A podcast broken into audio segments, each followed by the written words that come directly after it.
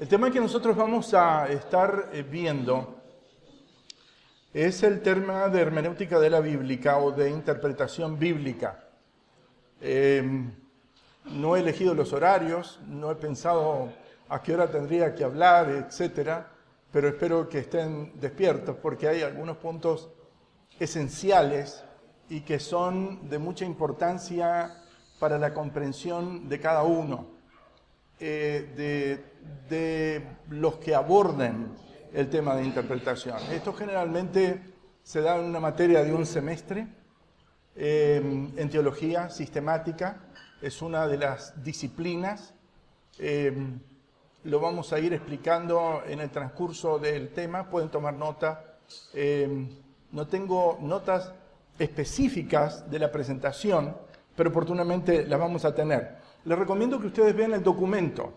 El documento que ustedes tienen se llama Método de Estudio de la Biblia y es un documento oficial de la Iglesia Adventista del Séptimo Día, aprobado desde el año 1986 en Río de Janeiro y mm, se lo conoce como tal. Fue editado por la revista Ministry Magazine en 1987, el siguiente año, y por alguna razón este documento ah, quedó un poco fuera del radio de acción y del conocimiento de las editoriales nuestras en algunas partes del mundo.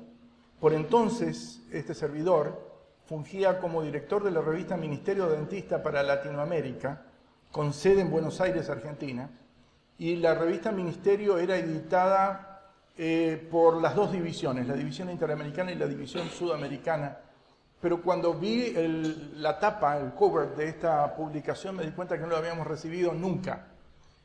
Em, en cierto sentido, el conocimiento de este documento puede afectar mucho em, la unidad de la iglesia. Y por esa razón, a través del programa de respuestas bíblicas 3ABN em, eh, que tenemos en respuestas bíblicas con algunos de los pastores amigos que colaboran, hemos decidido tener un programa especial de revisión de este documento y les recomiendo que ustedes lo tengan, lo vean, lo estudien y busquen el apoyo en algunos de los puntos generales que nosotros vamos a dar.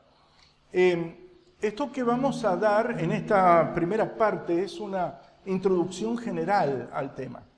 Originalmente lo había planteado como hermenéutica bíblica y a veces la palabra hermenéutica no resulta del todo familiar dentro de ciertos eh, padrones de la iglesia. Y recuerdo hasta el día de hoy que cuando di por primera vez con el tema de hermenéutica bíblica quedé apasionadamente enamorado de la temática, al punto que lo presenté en una iglesia y le dije a una Em, dama que era por entonces la jefa de diaconisas, vamos a estar hablando el domingo de hermenéutica bíblica. ¿Cómo no, pastor? Me encanta eso. Se da vuelta y me dice, ¿qué es hermenéutica? Bueno, esta parte voy a tratar de explicar y espero que ustedes puedan entender este aspecto, pero básicamente la palabra es la interpretación. El otro punto que vamos a estar tratando es por qué interpretar cuál es la orientación de la hermenéutica, es decir, cómo, cómo fungimos nosotros, cuál es nuestro papel como eh, lectores de la Biblia dentro del contacto dinámico que establecemos con las Sagradas Escrituras. Influimos en el texto de la Biblia, el texto influye en nosotros. Eso eh, sería algo así como las orientaciones del texto. Y es importante que entendamos el horizonte del trabajo y también la dinámica de relación entre nosotros, la Biblia, y la Biblia con nosotros. Y, se importan las presuposiciones. Cada vez que usted tiene un libro en sus manos, tiene una cantidad de pensamientos y tiene una cantidad de ideas, hasta que abre la primera página y hasta que finalmente cierra el libro, finalmente allí es donde usted comienza a analizar cuáles eran mis presuposiciones en relación con lo que el documento me plantea. ¿Qué valor tienen los idiomas bíblicos eh, dentro de esto? ¿Cómo interactúan? ¿Hasta dónde podemos ir? Eh, ¿Dónde podemos encontrar recursos cuando tenemos dudas sobre algunas palabras, etcétera? Voy a tratar de informar sobre este particular y obviamente uno de los puntos que generalmente los teleoyentes, radioyentes de algunos de los programas eh, en 3ABN latino interrogan mucho es sobre las traducciones de la Biblia. Así que en, la medida de las posibilidades vamos a ir viendo esto y posiblemente uno de los puntos que al principio, ya de entrada, estaremos analizando es cuán importante es este tópico para la misión de la iglesia. Así que vamos, si tienen sus Biblias, los invito a ir a la epístola del apóstol Pablo a, Timoteo, segunda Timoteo capítulo 2, versículo 15, donde el apóstol Pablo dice, y todavía no vamos a analizar el texto, simplemente lo vamos a leer así desde el punto de vista devocional, de análisis, sin entrar en, en un proceso exegético de análisis de vocablos, procura con diligencia presentarte a Dios aprobado como obrero que no tiene de qué avergonzarse, que traza bien la palabra de verdad. Este es un, este es un llamamiento, este es una parte del llamamiento apostólico del apóstol Pablo que se lo dirige a un joven apóstol de una siguiente generación que está aceptando el desafío misional de ir al mundo y el apóstol Pablo le da este, en, inglés le llaman challenge, este desafío, este, em, esta invitación solemne sería de aceptar eh, este llamamiento. Y de hecho, em, lo vamos a ir analizando esto con este documento que ya tienen en, sus manos. Y este es el primer punto que nosotros vamos a, plantear. Em, en el año 2010, cuando se estaba preparando prácticamente el mundo para el Congreso de la Asociación General, la revista El Centinela y el director de la revista Adventista me solicitaron que escribiera un artículo en relación con el Congreso Mundial. Así que redacté ese artículo, lo tengo, hoy, hoy mi esposa me lo pasó temprano en la mañana, en, así en una, en, foto, dos páginas, porque en la parte introductoria preguntaba por qué razón es importante un congreso de la Asociación General. Así que el, el punto que planteaba era en respuesta a este aspecto y no tenía ninguna idea de que lo que iba a señalar en ese documento se habría de cumplir tan fehacientemente que quedé bastante impresionado luego. Si tienen tiempo de poder verlo, les doy la bibliografía, la tienen allí al pie, es em, el nombre de un servidor, ¿por qué un congreso de la Asociación General Revista Dentista? Es el de la, es la de la División Norteamericana de julio-septiembre 2010 las páginas 14 y 15. Y en la introducción planteo dos, tres aspectos que son importantes para que nosotros entendamos cómo es la dinámica de la que fluye el, el proceso general dentro de la estructura de la iglesia. En primer lugar, la iglesia surge por el estudio de la Biblia. Ustedes van a ir a la historia denominacional, eclesiástica, van a escuchar y leer los textos sobre Elena de White, los pioneros, Jaime White, quizás visiten la villa adventista en Battle Creek, los lugares históricos denominacionales en la zona de, Maine, quizás se vayan hasta donde nació Elena de White, como alguna vez fuimos en familia, otros puedan visitarlo quizás en California, etc. Pero la iglesia surge por el estudio de la Biblia. Quiere decir que la Biblia es fundamental y fundacional, utilizando bien el español, dentro de la dinámica de la iglesia. En primer lugar, cuando los pioneros de la iglesia comienzan a estudiar la Biblia, llegan a convencerse del mensaje de la Biblia. Es decir, el estudio de la Biblia los inspira a, a moverse de donde están.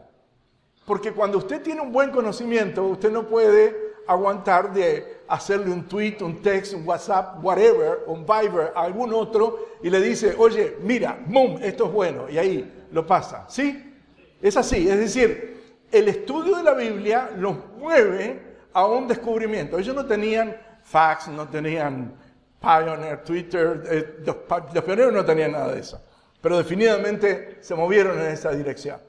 Porque ese es el aspecto central. Jesús lo dijo y ellos estaban haciéndolo en respuesta a la invitación del mandamiento apostólico. Ahora, para ir al mundo entonces, ahora se necesitaba organizar a la iglesia.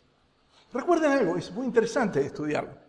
Por el hecho de que los pioneros originalmente no querían organizar una iglesia, no querían una, iglesia organizada. Y no voy a entrar en esa parte, eso tiene que ver ya con la parte quizás Jerry Moon o alguno de los otros docentes puedan explicar ese, ese aspecto, pero eh, la, la, la parte de la estructura ahí la tienen. Estudio de la Biblia, misión de la iglesia y la organización. ¿Para qué organizarse? La iglesia se organiza para llevar a cabo la misión. Es decir, si la iglesia está en Costa Rica, es para que alguna otra persona no tenga que venir hasta aquí y la dinámica se pueda llevar. Si no está hasta aquí, llegará, I don't know, Turnón, Puerto Limón, eh, digan ustedes los lugares, ¿no es cierto?, a la escuela, etc. Y de ahí se va expandiendo en el radio de acción más cercano. Pero el punto es, estudio de la Biblia, misión de la iglesia, organización para llevar adelante la misión de la iglesia. Esto les está diciendo a ustedes algo muy, muy importante. Una, la organización de la iglesia depende de la misión. Es decir, no tiene sentido la organización de la iglesia a menos, a menos que haya un compromiso con la misión de la iglesia. Y la misión de la iglesia no tiene fundamento a menos que se nutra y beba de la fuente que la inspira, que es la palabra de Dios.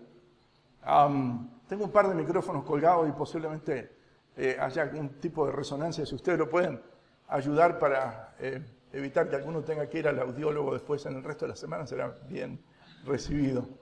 El, eh, ¿Captan el punto? Bien, em, de, paso voy a volver antes de terminar a este, en este tema. No, no crean que lo, termino rápido, porque acá hago un planteamiento en este artículo sobre algunos puntos que en el 2010, escuchen, 2010, estaba señalando y son acerca de los desafíos que tiene la Iglesia Adventista. En ese entonces, el primer punto era la enseñanza del evolucionismo, y planteo algunos aspectos allí. La tendencia subrepticia al pentecostalismo en algunas regiones, zonas de la iglesia, el cambio de énfasis de una teología bíblica hacia una social, la palabra social la habría de cambiar en el quinquenio por cultural eh, o sociocultural y, y paso a tratar, el problema más adelante, y el riesgo de la corrupción. Amén de eso planteaba la polarización entre sectores liberales y conservadores. Les estoy hablando del 2010. Y eso se publicó en el 2010 y ahí quedó. Dos años después, junto con Esteban, fuimos ambos miembros de la comisión del TOSC. Y allí pudimos darnos cuenta que algunas de estas cosas estaban dentro de la palestra a nivel general dentro de la iglesia. Es decir, es prudente analizar y observar los tiempos.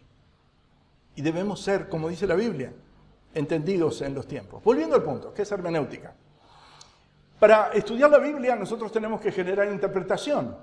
Y la interpretación se la llama hermenéutica y el vocablo raíz lo trabaja o se trabajó en relación con Hermes, que los griegos consideraban el mensajero de los dioses. Ahora, cómo ingresa la palabra hermenéutica dentro de los círculos cristianos, etcétera, etcétera. Quiero decirles que lo voy a explicar en un momento, pero siendo Hermes mensajero e intérprete, con funciones de interpretación de lo que decía eh, Zeus, Júpiter y, todo el la parte dominante, digamos, del panteón griego, especialmente en los tiempos de la literatura, estamos hablando del eh, grecismo clásico de ese tiempo, entonces la influencia era eh, cómo generar interpretación escrita, verbal, y hay algunas líneas que avanzan a la eh, expresión no verbal, es decir, la semiótica. Humberto Eco es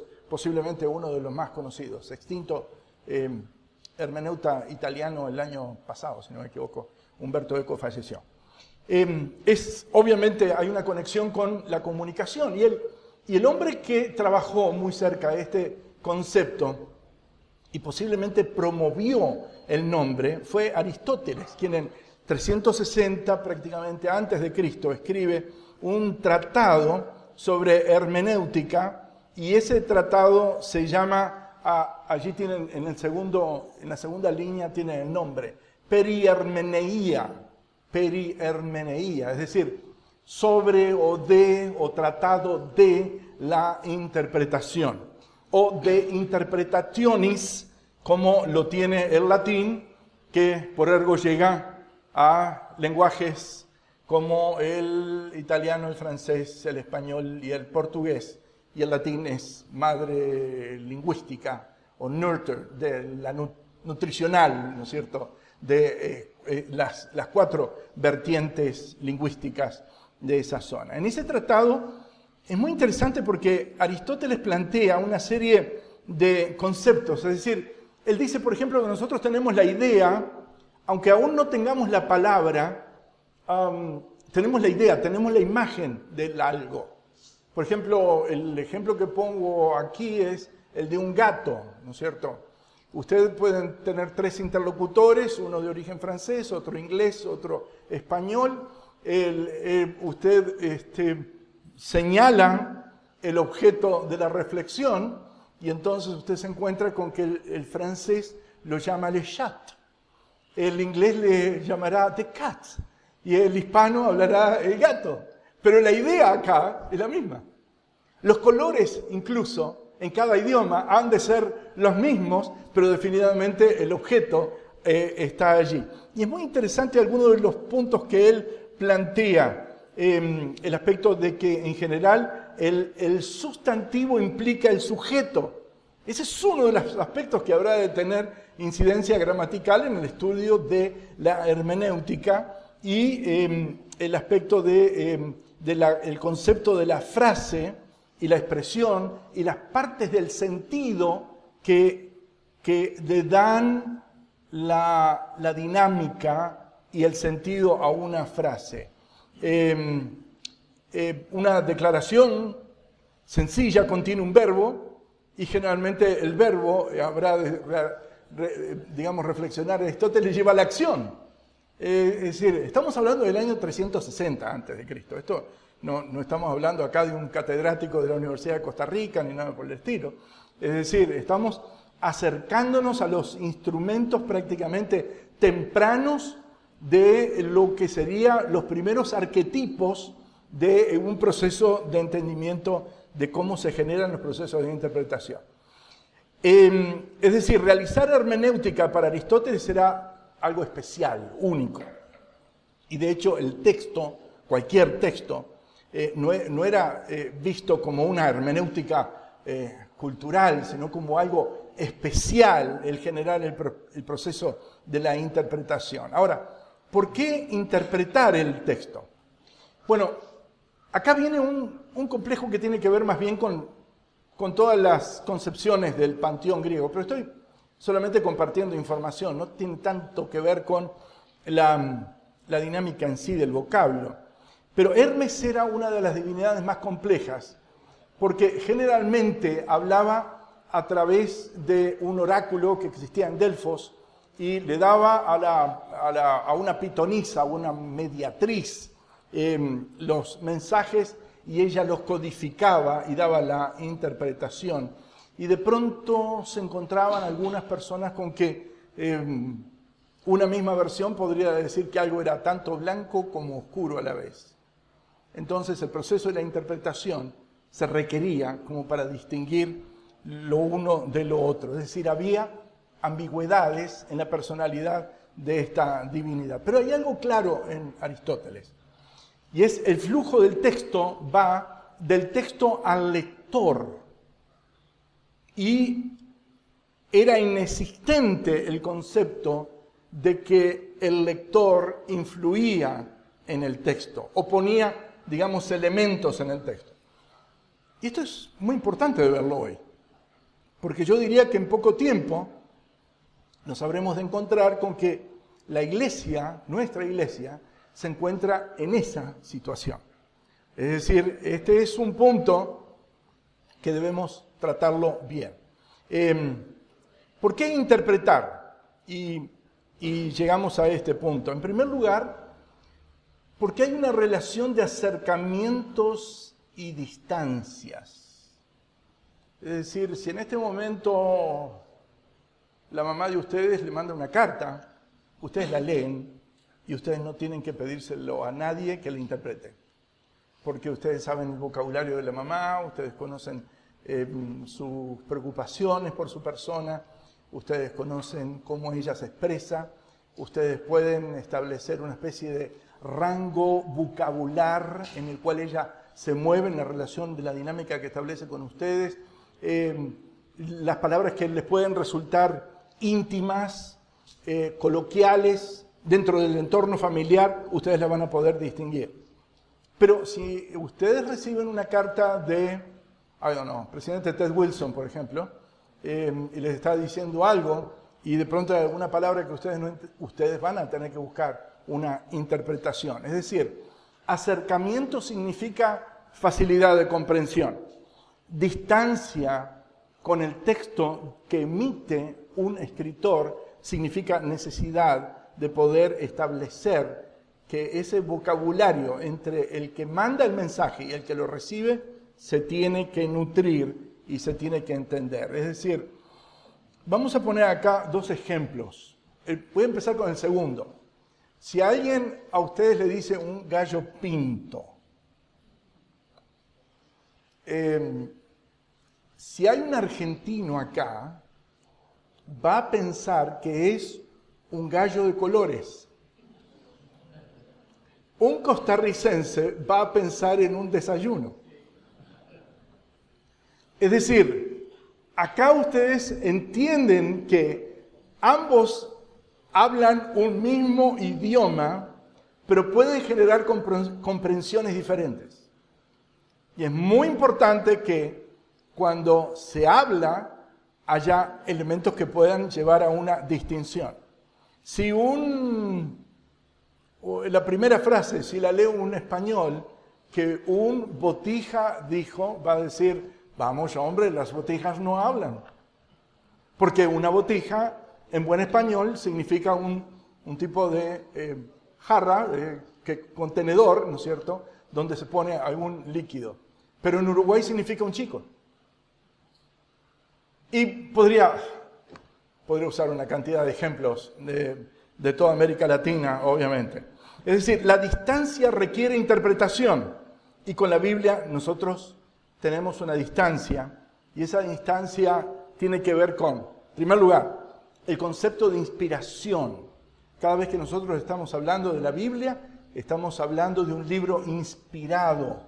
Esto no es un, un libro de algún autor famoso, Dan Brown o, algo por el estilo, ¿no es cierto?, em, que haya escrito algo importante eh, em, y que sea conocido. La Biblia, es el libro más conocido en el mundo y posiblemente el más traducido a, a diversidad de lenguas en el mundo, pero es inspirado, lo cual lo hace diferente en el concepto de otro libro. El tiempo en el cual se realizó, los lugares en los que se escribió, la cantidad de autores, em, la armonía de sentido interna, em, la diversidad geográfica que implica, em, el concepto de los idiomas que toca, los autores que están representados, todos esos aspectos hacen de la Biblia un documento totalmente diferente. Y aquí entramos en unos aspectos que posiblemente uno de los aspectos que sea fundamentales, es decir, el de las presuposiciones con las cuales nos acercamos a la Biblia. Las presuposiciones, la, presuposición fundamental es, es creer que Dios existe. Porque la Biblia comienza diciendo, en el principio creó Dios los cielos y la tierra. Es decir, lo primero que planta la Biblia en, el ojo, corazón, mente de la persona que lo está leyendo es la existencia de Dios. Es, esencial ese aspecto. Por lo tanto, ese es un aspecto importante. El otro, la revelación que vemos, el proceso revelacional de la Biblia, es progresivo, es increyendo. Lo vamos a ir viendo en, en el transcurso de la Biblia. El tercer aspecto, ustedes lo pueden poner desde el principio, es el concepto del teonesto, es el concepto de inspirado.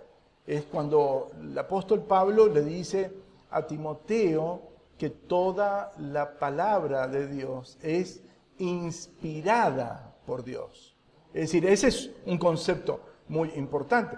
Y el concepto de la autoridad, si nosotros hoy en día, mañana estaremos descansando en el, en el sábado, es porque consideramos que la Biblia tiene autoridad sobre nosotros y nosotros humildemente nos sometemos a la autoridad que viene de la Biblia para obedecer lo que la Biblia dice y lo entendemos eh, con, sencillez, con sencillez absoluta de corazón. Y contiene la historia de la redención, porque nos explica el momento de la creación del hombre y el momento en el cual Dios establece un plan de rescate ante el problema que se había eh, presentado. Y de hecho este es otro aspecto que es fundamental entenderlo, y es el concepto de lo cristocéntrico en las Sagradas Escrituras.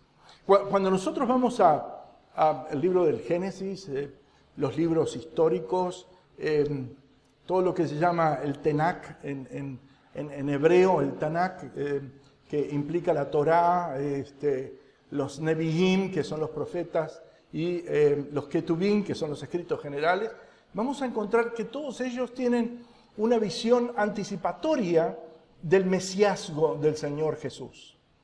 Y es por esa razón que cuando llegamos al libro de Apocalipsis, el libro de Apocalipsis se transforma en un documento bastante complejo, en el sentido que hay prácticamente en un documento relativamente no largo, es decir, 22 capítulos, 600 citas del Antiguo Testamento, 600 prácticamente citas del Antiguo Testamento, es decir, microfrases, conceptos, ideas que van entrelazándose allí, realmente es sorprendente. Y lo otro que es prudente entender es que el canon bíblico, es decir, todo lo que ha sido inspirado, está completo en la Biblia. Es decir, ah, es posible que si yo estuviera dando, como hace poco tiempo di, un seminario sobre Corintios, le diga que, bueno, lo que nosotros tenemos en la Biblia y le llamamos Primera de Corintios en realidad es Segunda de Corintios. Y que lo que lo llamamos Segunda de Corintios en realidad es Cuarta de Corintios. Pero el apóstol Pablo escribió varias cartas a los Corintios. Ahora, no todas las tenemos disponibles. Pero quiero decirles algo. Todo lo que está es lo que necesitamos para la salvación. Punto. Todo lo que está en la palabra de Dios es todo lo que necesitamos para la salvación. Ahora, ¿cuál es el método de interpretación? Em, vamos a ir revisando algunas, algunas cosas. Eh, es decir, nosotros, y este documento les va a plantear a ustedes la visión de lo que es histórico gramatical histórico gramatical. Em, es, en realidad es la forma en la que el Nuevo Testamento lee el Antiguo Testamento. Es decir, cuando nosotros vamos al apóstol Pablo, cuando nosotros vamos al Señor Jesús, cuando nosotros encontramos a Pedro y los discípulos, la iglesia cristiana primitiva, lee el Antiguo Testamento como hoy nosotros leemos la Biblia. No duda de la palabra de Dios no le implica un sentido ulterior a la palabra de Dios.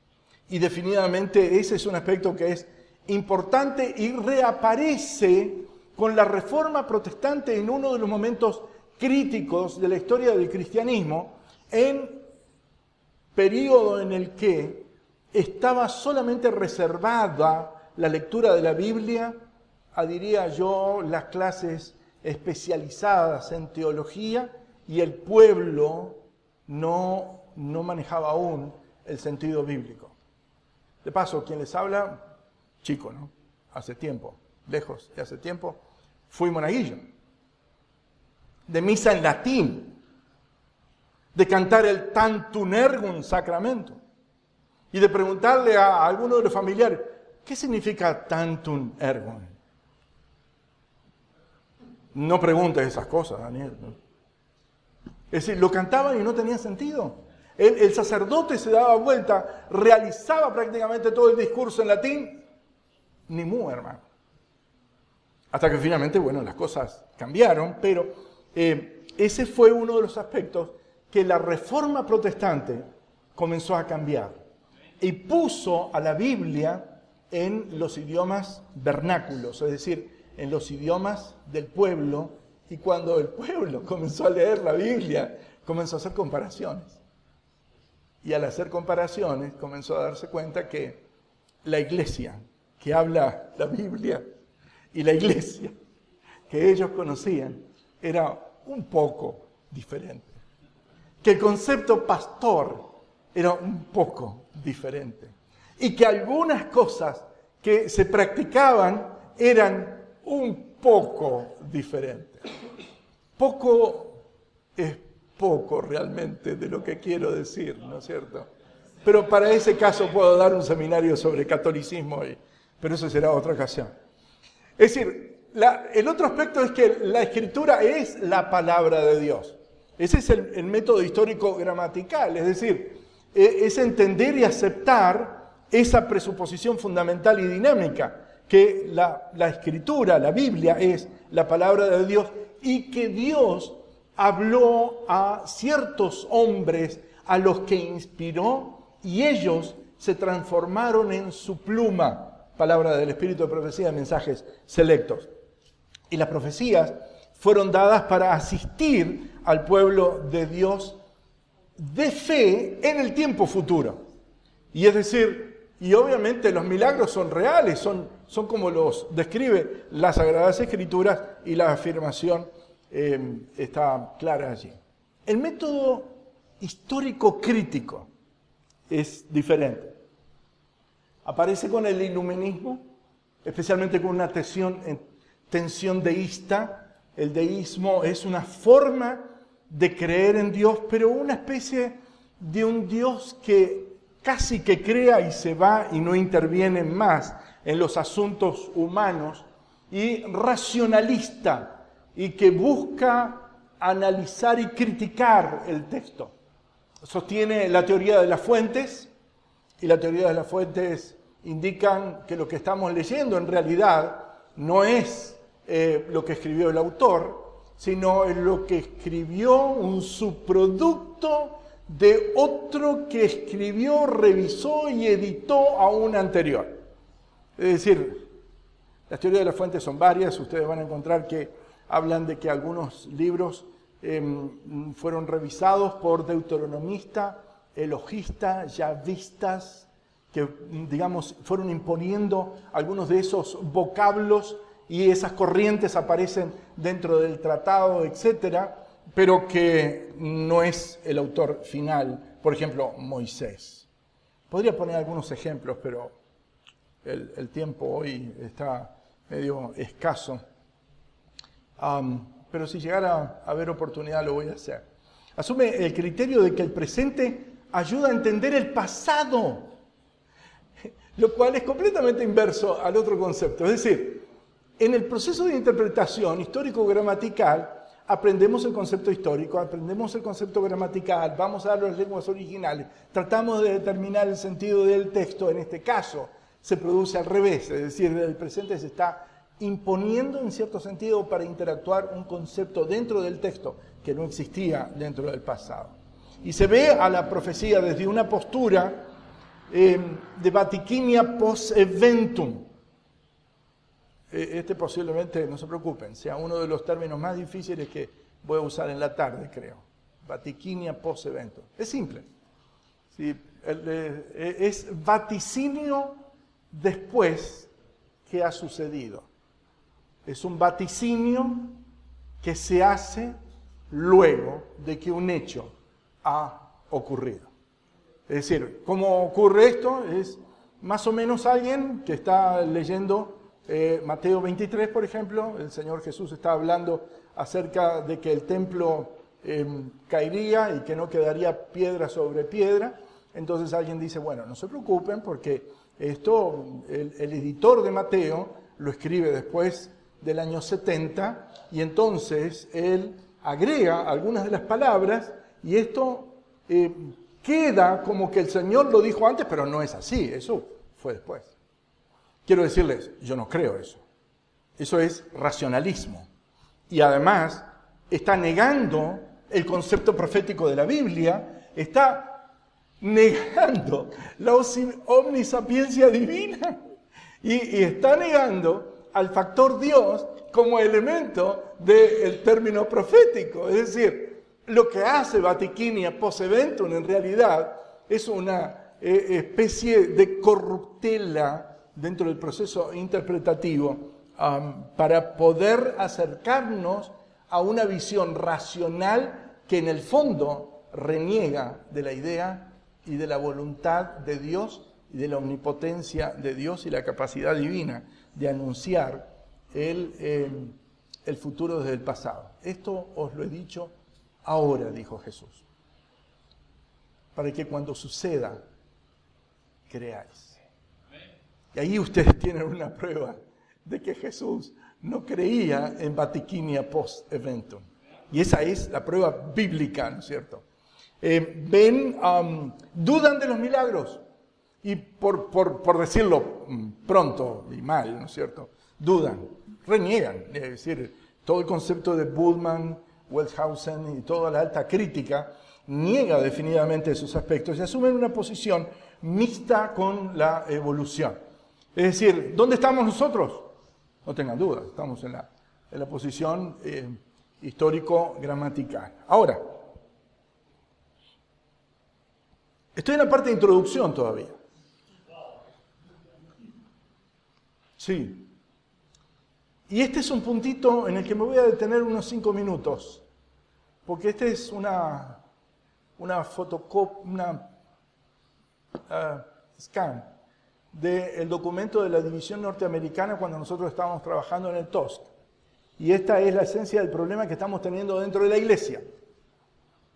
Acá, acá se les plantea a ustedes eh, cómo ve eh, el, sector eh, liberal, diría yo, del método de estudio de la Biblia.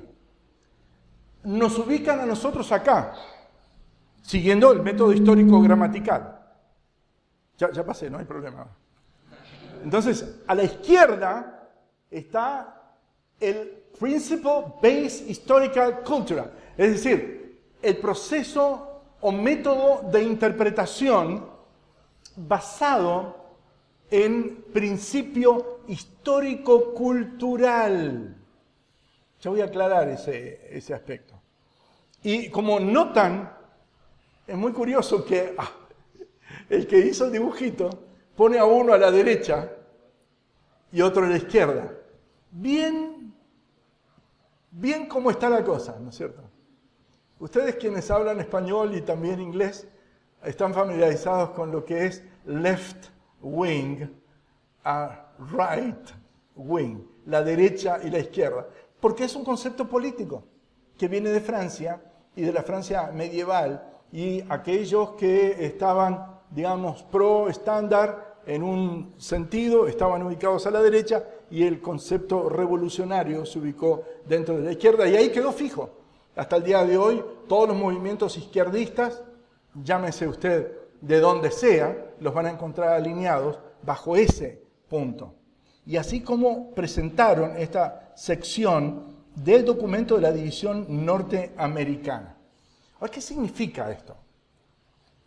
Cuando, nosotros sostenemos que la Biblia es la palabra de Dios, la palabra de Dios es la palabra de la autoridad divina y también es la esperanza para el mundo, la sociedad y la cultura a la que se dirige. Repito este concepto. La Biblia y el mensaje de la Biblia son la única esperanza de salvación para la cultura en la que estamos. La cultura no es la palabra inspirada de Dios. La cultura no tiene autoridad sobre nosotros. La cultura es donde reina el pecado y Satanás. No es donde reina Dios, es el campo de acción de la iglesia. Y es el, único territorio donde puede haber una esperanza, es en que un pueblo que crea en la Biblia como la palabra inspirada de Dios le hable a la cultura para que personas que están envueltas en la cultura salgan de la telaraña de la cultura y acepten la cultura del Señor en la iglesia. Hace algunos años atrás, trabajando un librito chiquito que se llama Asalto a la mente, estuve trabajando el concepto de, del, momento en el cual el Señor habla con Adán y Eva y les dice que ellos habrían de cultivar el jardín. ¿Sí? De ahí viene la palabra cultura. De, allí viene la palabra, de cultivar. Es decir, el hombre guiado por el Señor debía cultivar la tierra que el Señor le había dado y lo había puesto como mayordomo, según los principios que Él le había dado, para que la tierra pudiera funcionar a través de Él como mediador de la voluntad del Señor y poder dar el fruto que ellos podían esperar. ¿Me siguen? Por lo tanto, la cultura no es la que le da la autoridad al hombre.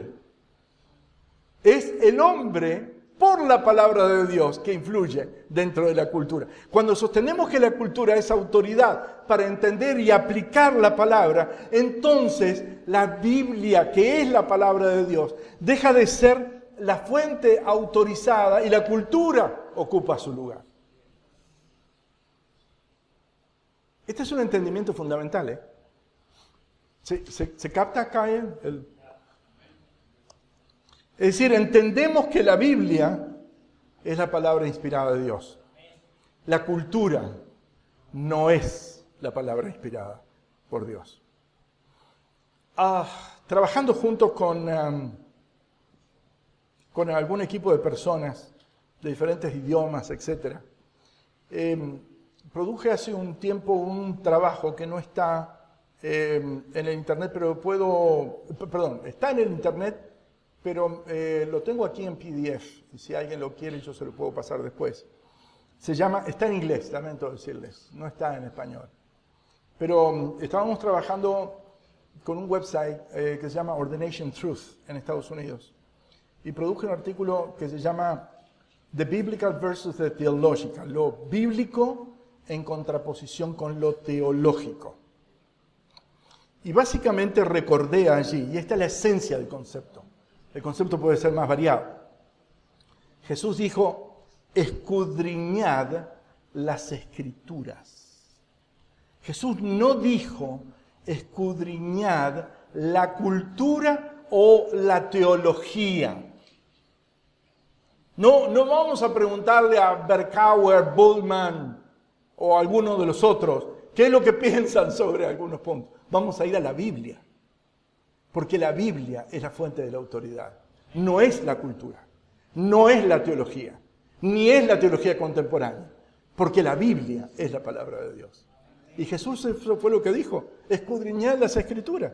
Él no dijo, mire, le voy a preguntar a Rabí, fulano de tal, Akiva o algún otro, eh, ¿qué es lo que piensa sobre este aspecto? Cuando Nicodemo vino a, consultarlo a él de noche. O le voy a preguntar a Rabí Shimeón o algo por el estilo. Él, no dijo eso. Él siempre respondió él y respondió con ¿qué? Con la Biblia. Escrito está. Es decir, nosotros no tenemos otra fuente de autoridad. Y cuando nos encontremos con que hay alguna otra fuente, mmm, ahí sí apliquen la alta crítica. Porque definitivamente se pueden encontrar con que en el fondo algunos de los que están haciendo, en realidad lo que están haciendo es negar la autoridad divina. Y ese es un aspecto que es fundamental. Es decir, los originales fueron escritos en hebreo, arameo, griego. Esos son los tres únicos idiomas. Vale la pena em, entender este aspecto. ¿Por qué? Porque alguna vez alguien puede venirnos a hablar de un nuevo evangelio, carta, descubrimiento que se ha hecho y está en latín. Y está en latín, ¿sí? Entonces, ¿qué vamos a decir nosotros? No, no, no, no, no, no, no. Simple, no. Y no cualquier arameo, y no cualquier griego, y no cualquier hebreo. Porque definitivamente los tres idiomas en los cuales la Biblia fue escrita hoy son lenguas muertas. Por lo tanto, recordemos lo que planteamos al principio, el canon está completo. Así que, hermanos, tengamos mucho cuidado en no comer cuento cuando llegue alguna cosa por el internet y diga que está basándose este aspecto en lo siguiente. Esta presentación fue brindada por Audioverse, una página web dedicada a esparcir la palabra de Dios a través de sermones gratuitos y mucho más. Si quisiera saber más de Audioverse o si le gustaría escuchar más sermones, por favor visite www.audioverse.org.